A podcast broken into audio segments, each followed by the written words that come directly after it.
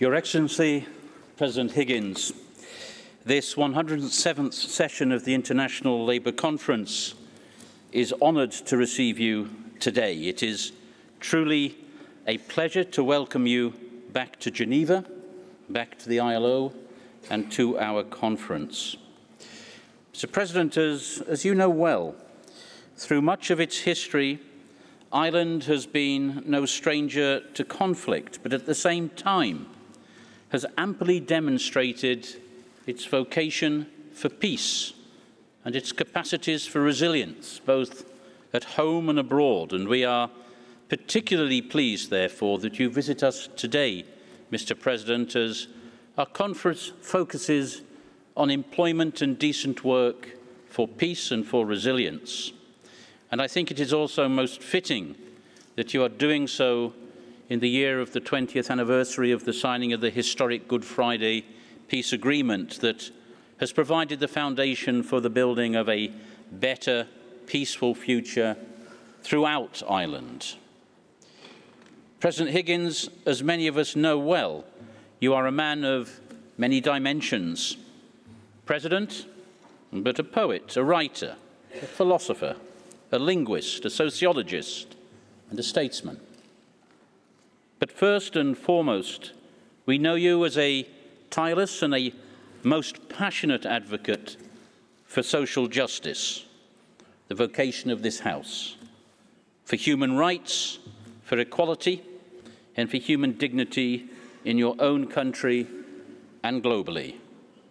And this is at the heart of your vision for the future of Europe and for the international community, a vision built on peace, solidarity, and sustainability.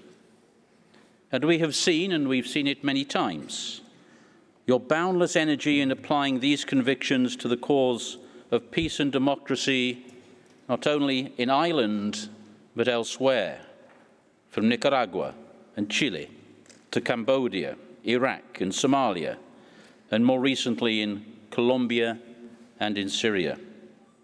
You are, therefore, a part of Ireland's long and proud tradition of commitment to international peace and security around the world through its peacemaking and peace building activities, a tradition, I hasten to say, from which this organization has itself benefited very significantly. And your own work for peace and social justice has been recognized including when you became the very first recipient of the, the Seán MacBride Peace Prize, awarded to you in Helsinki in 1992. President, you have given some cautionary advice, if I might call it that, in a world where what I have called at the beginning of our conference a new brutalism prevails ever more widely. You have pointed to the absence of adequate and inclusive discourse and as a consequence, and I quote, the rise of an ever more rancorous rhetoric, often sourced in despair, alienation, anomie, and exclusion. And to counter this, you seek understanding from the past to make the future better, a future with an ethical core shaped by a vision that reconnects society, economy, and ethics. And here, I have to say I find that you echo William Faulkner, who said that the past is not dead. It's not even past. It is merely an aspect of the present. And this is to say that whatever our past has been, it has to serve and to inform us in the construction of a better future. And with that inclusive vision, it comes as no surprise that in 2011, when you took office as the ninth President of Ireland, you undertook to be a President for all the people. Mr. President, we were honoured that you delivered the ILO's Edward Phelan Lecture in Dublin in 2015 on the theme of the future of work, a theme which is much with us as we move to our centenary at the ILO. You have stressed that the challenges of the future can only be met by a strong narrative of hope and that we can change our destinies and societies to shape an inclusive future. That is a message, Mr. President, that resonates with all of us at the ILO, and we thank you once more for being with us, and we look forward to hearing from you now. Thank you, Mr. President.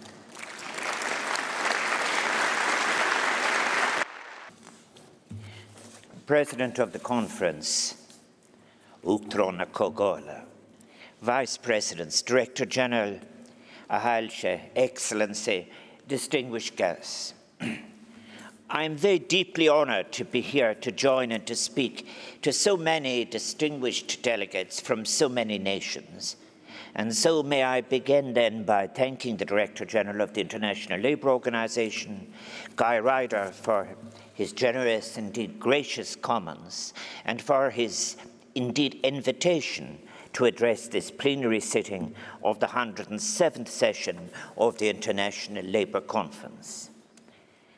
I'm very conscious that I am addressing the longest established and one of the most important institutions in the conduct of international relations. One that gives voice not only to governments but to the representatives of workers and employers. One that attempts a partnership one that was born of the collision of empires, the collapse in human solidarity that we know now as the First World War. This year, of course, on November the 11th, many of the nations of the world shall commemorate the conclusion of that war. And it is my hope that they will do so, not as a celebration of militarism or as a valorization of martial spirit but as a recognition of the wasted promise and potential of the millions who lost their lives during that conflict, of the lasting damage to further millions who were wounded and maimed, and of the countless others who suffered mental anguish as a consequence of bearing witness to the horrors of war. Is it not one of the great tragedies, I ask, in human history? That such a global consciousness as might privilege cooperation rather than aggression, rather than conflict, domination, exploitation, or insatiable accumulation, has not emerged, established itself, sustained itself, but rather, in so many places in modern times, has been dismissed, devalued, even abandoned. And then, of all the institutions established by the international community in the wake of that cataclysm that was the First World War, only one has endured to this day the International Labour Organization, with its affiliation of 189 peoples. That it has done so is testament to the moral vision and indomitable hope that is contained within the preamble to the constitution of the organization. And it reads Universal and lasting peace can be established only if it is based upon social justice. In our present circumstances, 99 years later, after that constitution was first proclaimed, that spirit of idealism invoked and of vital moral purpose is surely more urgently required than ever. Today, as we reflect on the adoption of employment and decent work for peace and resilience recommendations by this conference last year, let us seek to draw more from those foundational moments in the organization's history, such as in 1919 and again in 1944, when the community of nations was, for a moment, resolved to build from those ashes of war, a war that had brought human behavior to the nadir of cruelty and abuse of the most basic human instincts. A more, it sought a more just and equal economic order, one built on the dignity of labor one in which all those involved in economic and social organization recognized their duties and possibilities for the common good. There was then a certain urgency, even desperation, to move to a new place in human experience. The precursor to the recommendation of 2017, the employment transition from war to peace recommendation, was, let us recall, adopted on the 12th of May 1944, only two days after the Declaration of Philadelphia. And to read it today is a reminder of the enormous challenges that were then confronting a world which sought to meet the needs of a great variety of diverse populations refugees fleeing persecution, invading armies, demobilizing soldiers, workers with disabilities, and of course women who had entered the industrial labor force in huge numbers. The Declaration of 1944 has an engaged intellectual and moral background that ensured it would not simply descend to the level of a set of rhetorical flourishes to be recalled in the future time. It was followed, implemented by a defined role for the state, and as to the accepted role of the market, recalling the devastating impact of wild speculative tendencies in 1929, there was an acceptance of the need for regulatory mechanisms if social cohesion was to be achieved. In so many states and societies, if it was the case that the wars had thrown people against each other, the welfare state, with its project of shared citizenship, was bringing them together seeking to lift them off the social floor, offering some guarantee as to the basic dignity and citizenship, encouraging political participation as a space for discourse as to options for the connection between economy and society. More than 60 years later, the task before us of building and sustaining a peace based on social justice is daunting just as daunting, perhaps even more so, as the task of the 26th session of this conference faced in 1944. For we, in these first decades of the 21st century, again live in a world marked by war and the rumor of war, preparations for war, that will absorb not only the muscle and sinew of our physical labor, but the creativity of our intellectual labor war built on fear of the other, ignorance and impatience as to the different forms of economy presented, and too often perceived as inevitable, even if they are sustained by continuing injustice and deepening inequality. The burdens of war, famine, atrocity, starvation, displacement, forced migrations, now fall ever more upon those least able to bear them, upon women, children, and older people. We too, in the new conditions of our time, must take stock of the challenges we face and our capacity for response.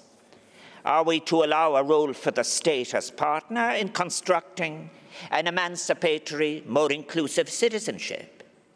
Given in particular the challenges of climate change and sustainability issues, can we bring an institutional and policy architecture into being, one that not only envisages partnership, but allows for an entrepreneurial state and entrepreneurial state institutions, as has been suggested by intellectuals such as Professor Mariana Mazzucato of the University of London?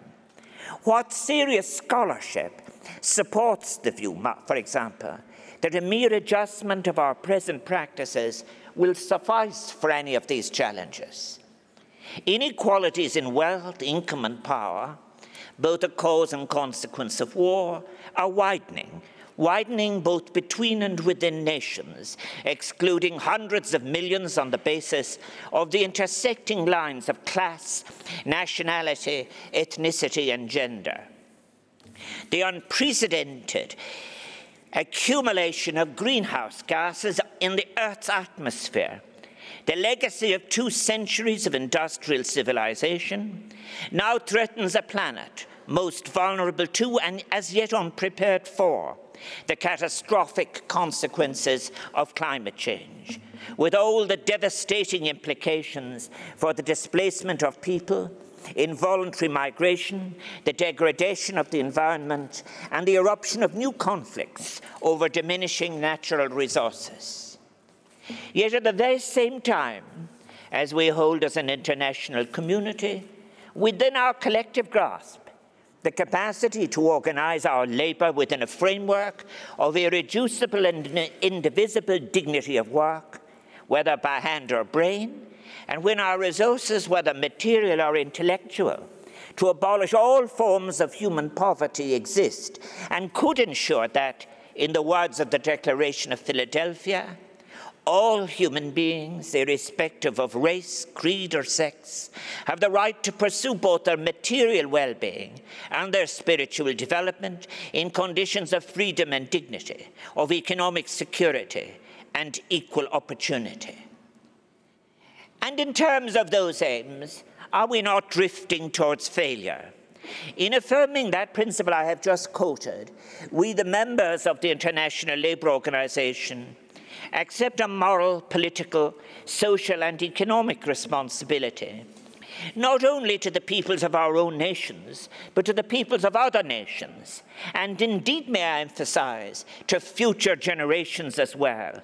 For there can be no social justice that is not unlimited, no peace that is not universal, and no solidarity that is not open to all. Two months ago, I addressed the United Nations General Assembly as part of the high level meeting on peace building and sustaining peace. It is very clear that Secretary General Guterres is seeking to meet the aspirations outlined in the resolutions on peace building adopted by the Security Council and the General Assembly in 2016.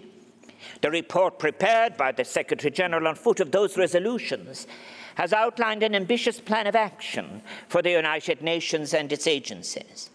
It presents a vision of and relies upon the member states and agencies of the United Nations working cohesively across the pillars of peace and security, human rights and development to address the root causes of conflict so that we are not merely responding.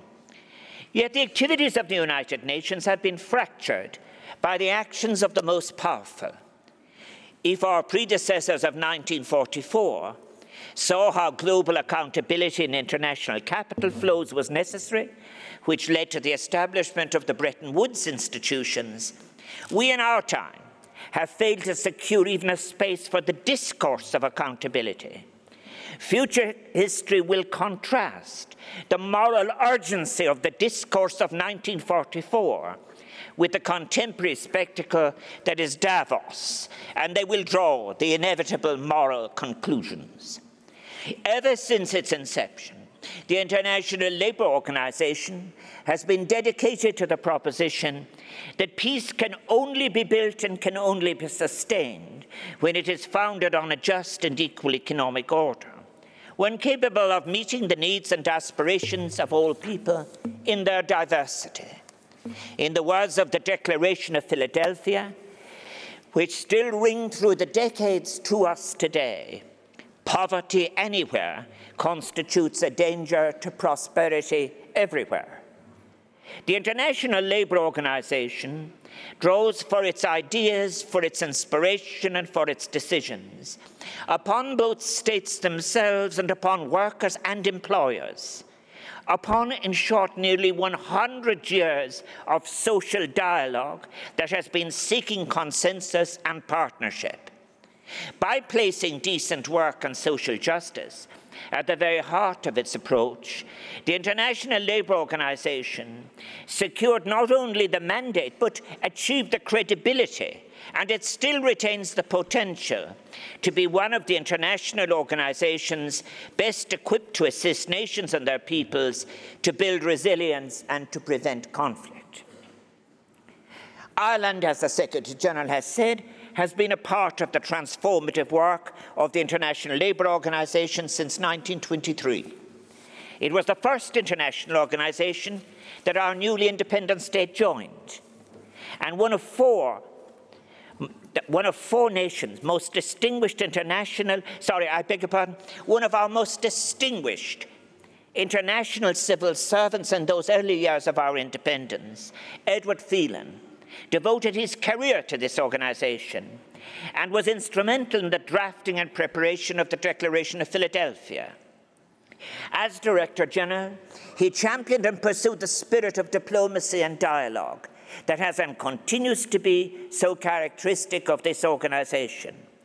A diplomacy of the common good, a diplomacy informed by deliberation, courtesy, and respect, rather than any cynical and narrow diplomacy of transaction, derived from an immiserated and certainly what is at best insufficient, narrow theory of interest of threatened disadvantage. Ireland, the country I represent, knows from our own peace process to which you have referred that a diplomacy of mutual respect, of plural and shared narratives, can succeed if it is practiced with consistency and transparency of purpose. The Northern Ireland Peace Agreement of 20 years ago, signed on Good Friday, represents and remains a profound achievement, one that is underpinned by many of the guiding principles recognized by the recommendation of 2017 the importance of reconciliation, the need for international solidarity, the necessity to combat discrimination in all its forms, the imperative of recognizing fundamental human rights, whether they be civil, social, economic, cultural, or political. Support for decent work, for social protection, and for fundamental rights may not remove or supplant what are, as in the case of Northern Ireland, of course, deeply held views regarding the constitutional arrangements under which people wish to live, or the legitimate national aspirations that many of the peoples of the world hold. Yet the peace agreement in Northern Ireland does demonstrate that when all parties to a conflict respect and commit to those fundamental principles of decent work, security to participate in the public world, security from fear of insufficient provision in health, housing, or education. It is possible to create a shared space capable of accommodating different aspirations, one in which it is possible to imagine a shared future of hope and possibility. It is also important to emphasize that our peace could not have been achieved nor could it have been sustained without the persistent and courageous activism of civic organizations campaigning for a more equal and peaceful society. The trade union movement on an all Ireland basis has been the greatest, most consistent, most courageous opponent of sectarianism.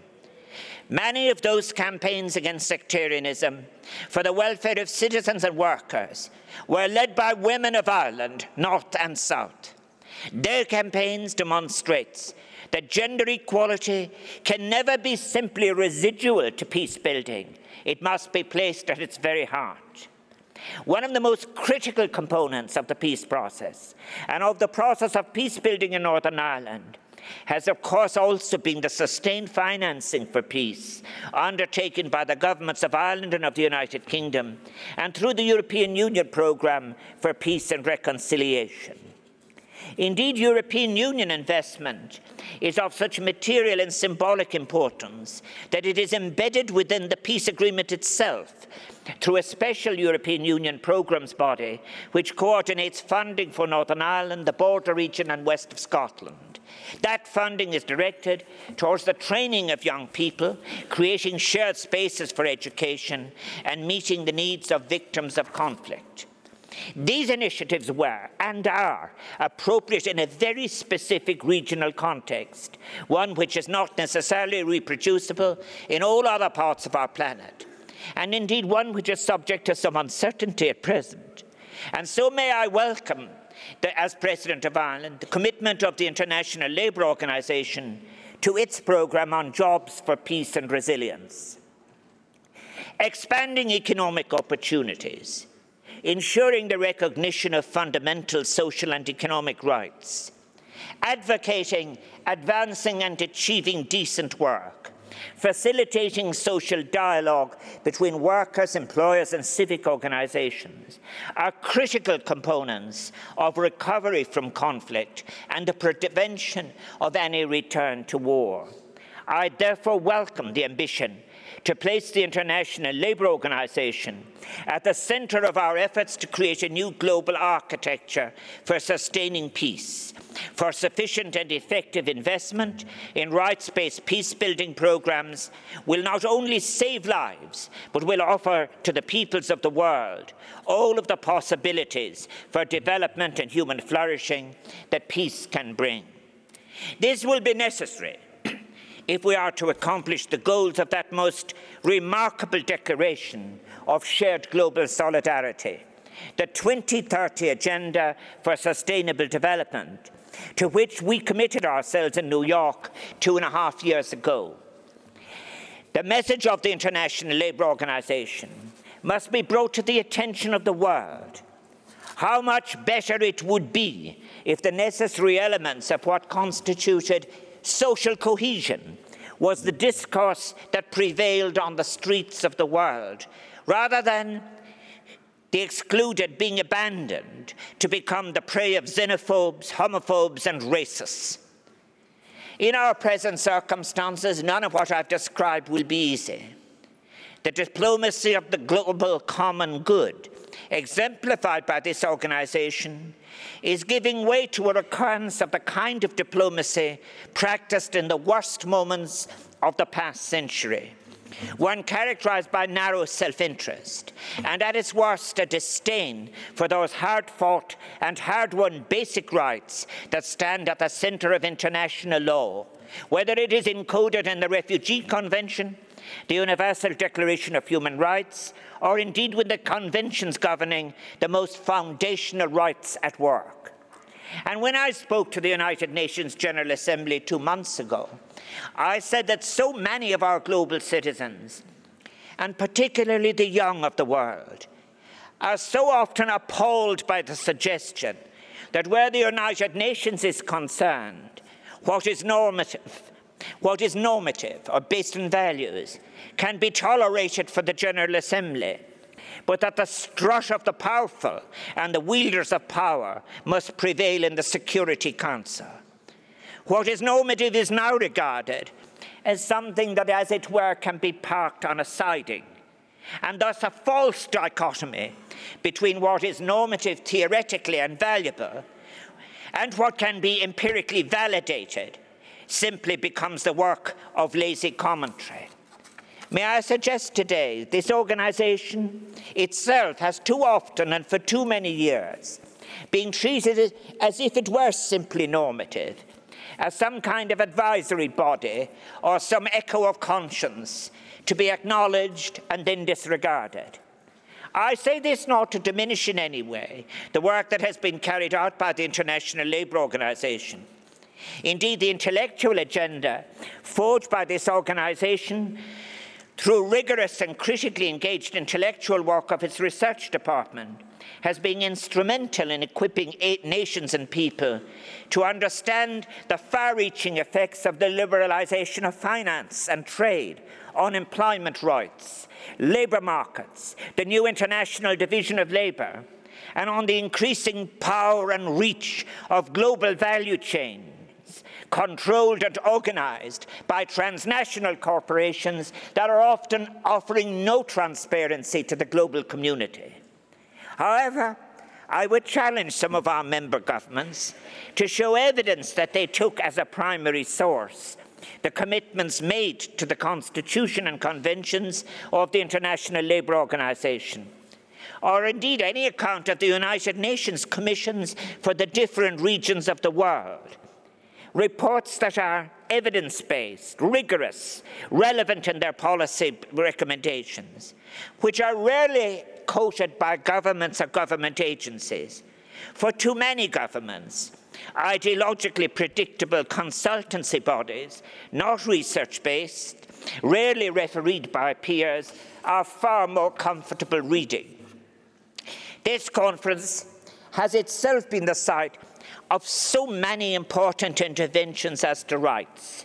The Declaration on Fundamental Principles and Rights at Work, adopted by the 86th session, has provided a shared and universal framework in which to achieve dignity at work in a world in which regions and nations are experiencing all of the differential effects of globalization, expansion and recession, development and underdevelopment. The Declaration on Social Justice for a Fair Globalization, adopted in 2008, advocated an alternative to the simple deregulatory nostrums of the now discredited Washington Consensus, based on a vision of decent work for all, one that promised a globalization of the social floor rather than the social ceiling. A globalization based on employment, social protection, social dialogue, and rights at work. This should amount to more than one voice from a discordant chorus of silos. Too often, the international financial institutions, the World Trade Organization, and member states have turned their face away from the fundamental principles promulgated by the International Labour Organization and have not merely been seduced, but have become proponents of a theory of government and governance, now popularly known as neoliberalism, which is really an ideology that need not declare its name. Its policy agenda is now familiar to us all. The removal of constraints on growth, use and flow of capital and wealth, the privatization of state assets, sharp reductions in the taxation of capital, the curtailment of social protection, neglect of the public realm, the dismantlement of collective bargaining in so many states, and in its most extreme variant, even the very concept of social dialogue itself. It is based on, draws on, stands for the radical experience of an exclusive private existence that is perceived as being under threat from any concept of the public world, the citizens of a shared public space, publics that might be served by democratically accountable institutions. I believe that all these difficulties can be overcome for let us recall that in the difficult climate of the Cold War, this conference struggled understandably to reach a consensus. Though every national delegation, whether representing the state, workers, or employers, share the same faith in that immortal precept universal and lasting peace can be established only if it is based upon social justice. And thus they disagreed, often profoundly, on the manner in which social justice was to be expressed. And their arguments were legitimate. It was to be expected that what were then termed the East and the West would offer alternative visions, based on both their strengths and their erroneous, even violent assumptions. It was also to be expected that the heralds of the newly free nations of the world would bring their own conception of social justice and of the role of labour. For all that debate and disputation, what was never in doubt was the shared conception that social justice was to be the organizing principle upon which the actions of the organization and its members would be based. And it was regarded as possible Yet, ever since the end of the Cold War, the very idea that social justice is an end of policy itself, whether in itself or the buttress upon which all peace, industrial peace, social peace, peace between nations, peace in its wider sense, rests, has come to be disputed and even dismissed by many, replaced by an ideology which sanctions poverty amidst plenty and private desire over public good, insatiable consumption over sustainability, unrestricted accumulation over diversity of competition, and the freedoms of the market over the rights and dignity of labour. Indeed, I was introduced to someone with an interest in philosophy. And if ever a concept was robbed of moral content in philosophical terms in these decades, it was surely the concept of freedom itself. This conference and this organization, along with other agencies of the United Nations, I know have often been lonely advocates for a much needed alternative vision of globalization, particularly in an international environment where the self assured and indeed often self promoting voices at Davos and others have at times resounded louder in the halls of power than any voice of labour, or indeed the voice of so many small and medium sized business. The rigidity of these ideological positions, substitution for empirically testable theories, is, I think, giving ground, and surely that is to be welcomed. What I have described is now, albeit slowly, beginning to change. And may I commend Director General Ryder and the staff of the International Labour Organization for their recent productive collaboration with some of the international financial institutions and the World Trade Organization. It is an indication not only of institutional success, but of a gradual and necessary shift in the intellectual climate. Agencies which once advocated with more than a, ten- more than a tinge of hubris and intoning the mantra of inevitability characteristic neoliberal policies such as the universal liberalization of capital flows and the deregulation and creation of financial markets have now begun to question what were once their sacrosanct and unchanging policy prescriptions. Such institutions, when confronted with the prospects of the consequences of a lost social cohesion, now speak of the need for inclusive growth and are policies which can address the vast inequalities that exist within and between countries in terms of income, opportunity, and wealth. Recognizing, however late, that more equal societies are healthier societies.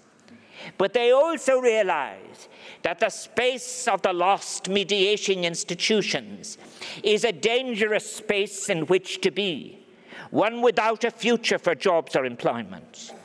And frankly, the roar from the street without unmediating, with mediating institutions will be threatening.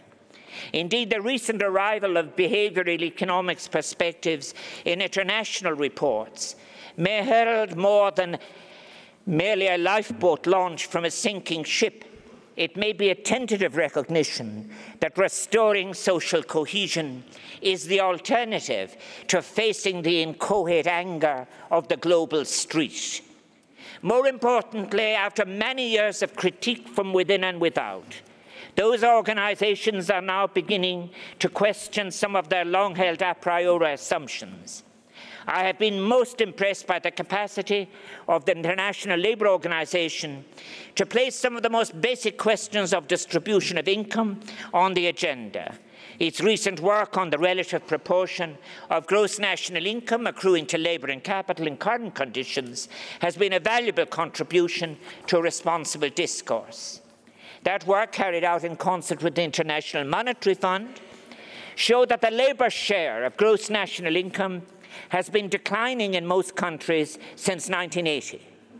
When we speak of labour and of the fruits of labour and of the distribution and gains and losses of globalization, the question that work poses is a fundamental question.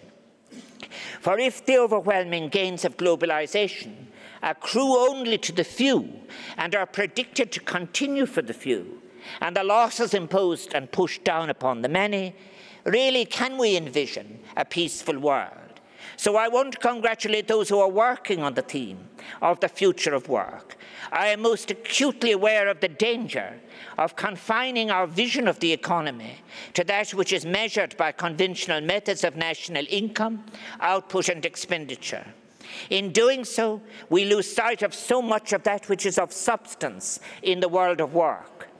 Envisioning the future of work is inescapably an interdisciplinary exercise. Our citizens, all of us, have related, relate, and will relate to work from different perspectives. And all of these differences are important.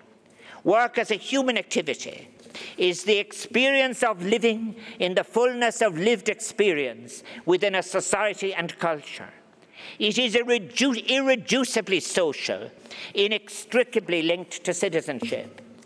Yet much of the essential work carried out by women, caring for the family, the sick, and the elderly, sustaining and educating the household, is not measured if it is not carried out in the marketplace.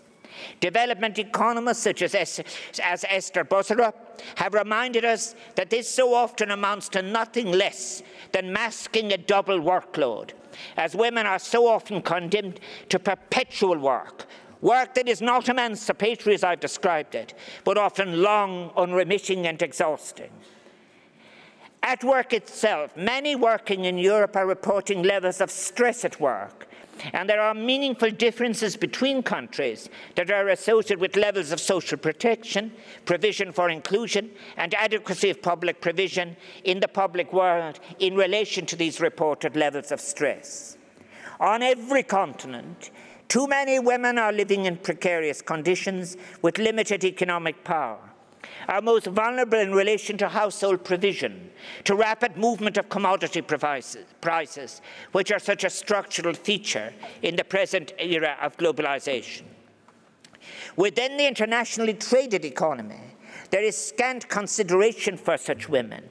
Transnational corporations are permitted to transfer risk down through the global supply and value chains, often to those who can bear it least, whether it be farm or factory workers, thus often compounding the gender pay, the gender pay gap even further. So, may I warmly commend the report on the Women at Work initiative presented to this conference by the Director General and its proposals for the reform as to metrics, to establish new forms of statistical measurement that will have the capacity to value the totality of women's work, to ensure, for example, that the growing care economy is grounded on decent work, and the introduction of measures to strengthen women's control over their own work time. Above all, on a day in which we speak of conflict and peace building, I would like to commend the commitment for an end, not in a decade's time, but now, to violence and harassment against women in the workplace. These daily acts of aggression against women are a global outrage and they know no national barriers. At times they occur within the context of slavery, indentured labour, or physical abduction and abuse. And this must be ended, and it requires a global response, one which begins in our own workplaces, whether in the agencies of the United Nations, in our public administrations, in factories, on farms, or in offices. And let us say it clearly and unequivocally no invocation of culture must be given the credence it seeks to block or impede any basic human right. President, your Excellency, distinguished guests, when he received the Nobel Prize in 1974, one of my fellow countrymen, Seán MacBride, spoke of the imperatives of survival in the 20th century, which he believed could only be met through the fulfillment of the United Nations Charter, nothing less than a universal peace. On our planet now bearing the ravages of climate change, the imperatives of survival will rest on our capacity to fulfill the promise of the constitution of this organization and meet the contemporary demands of, so, of global social justice. We will need to move the discourse on work beyond the atmosphere of a labour market. Work has to be discussed within a model of human capacity, of human flourishing within a participatory society as inextricably linked to citizenship. This challenge, as I suggest, and I suggest it with not a little sadness and with respect, a rather collapsed contemporary scholarship in economic theory and policy. We do so need an adequate, reinvigorated social economics that can integrate with ecological realities and an inclusive global ethics. And we need an intellectual integrity that will privilege, make possible pluralist scholarship and thinking. So much of that work is being undertaken by this organization, whether through the Global Commission on the Future of Work or the intellectual labour that it has provoked. Given the diversity of our human history, of our philosophical, ethical, and faith traditions, and of our respective economies and societies, there never has been nor will there ever be a single definition of work or of labour, nor a single expression of work as a human experience. And it would be a fallacy to simply assume that our contemporary institutions, institutions that we have the power to shape, will remain unchanged as labour saving technology, owned and applied by the few, shapes the lives of the many. I so welcome the work of those intellectuals who are engaging with these challenges of change. For example, in a paper published in 2016 by the ILO, Professor Dominique Méda has proposed that rather than accepting any inevitable future, be it utopian, benign, or malign as to the impact of technology, Public policy could be a choice between options, be directed to ensure an ecological conversion in conditions that protects and even expands decent work. De Méda's paper represents the type of bold, ambitious, ethically informed thinking that we require at this time in this century. One that places work, as with all human activities, within the context of global citizenship itself linking economy, work, citizenship, and adequacy of ecological response. We must be more than hopeful. We must be committed to action. For after all, through those two vital moral achievements of the diplomacy of the common good, the Paris Climate Accord, and the Sustainable Development Goals, we now have vehicles through which we can focus, organize, and measure our efforts in a way that will enable us to meet the challenges of our century and build a lasting peace, decent work, gender equality, and climate ju- justice. They are, after all, at its very core. Secretary General has proposed bold and necessary reforms to the United Nations system to prepare all its constituent parts for those enormous tasks ahead, the accomplishment of which will require the best of our courage and our energy, tasks to which this organization will be central. The United Nations needs all of our support now. It is our United Nations, and in too many of its parts, it is under siege from within and without. In these times, the need for the International Labour Organization and the rights to which it's devoted has never been more urgent. If we are to achieve the necessary decarbonisation of our economies, if we are to rise to the actions demanded of us, we must rediscover the moral courage equivalent to that which this conference displayed in 1944, when it declared that peace could only rest upon international policies and measures which promote the attainment of social justice. This will require a convergence of vision between the institutions of the United States, the United Nations, a unified voice from the silos, the member states, organizations of regional cooperation, and if we are to be serious, the Bretton Woods institutions. There are warning signs, surely, of which we should take note. The surge in world conflict we have witnessed, and for which so many peoples have suffered in the last two decades alone, has occurred at the very moment we are as a planet reaching the highest point of the internationalization of capital and goods and markets in our history. The great conflagration of the First World War that consumed a generation of the young and the old, and which gave birth to this organization, broke out during the previous high point of globalization. Despite the warnings that have issued from this conference in previous times, as social globalization a globalization of ethical interdependence has in too many places been eschewed to make way for an uncritical pursuit of a globalization of trade and of finance. A single version of globalization, one that has abused its authority to sustain an ignorance of those forms of intellectual inquiry sourced in humanism. This hegemony, I'm finishing this, this hegemony of intellectual thought is not an accidental phenomenon.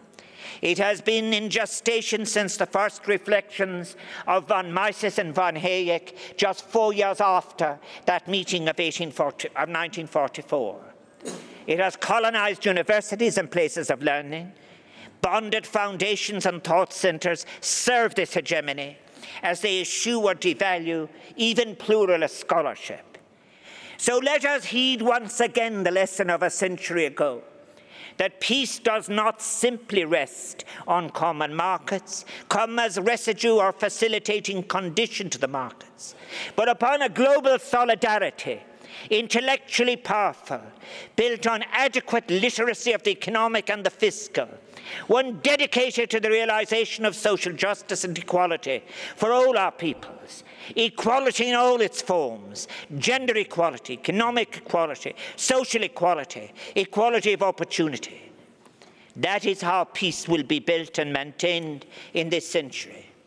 A century that must, in new and ever changing conditions, craft the experience of work within a sustainable, ethical, global citizenship. May we succeed together. Babanapt, thank you very much.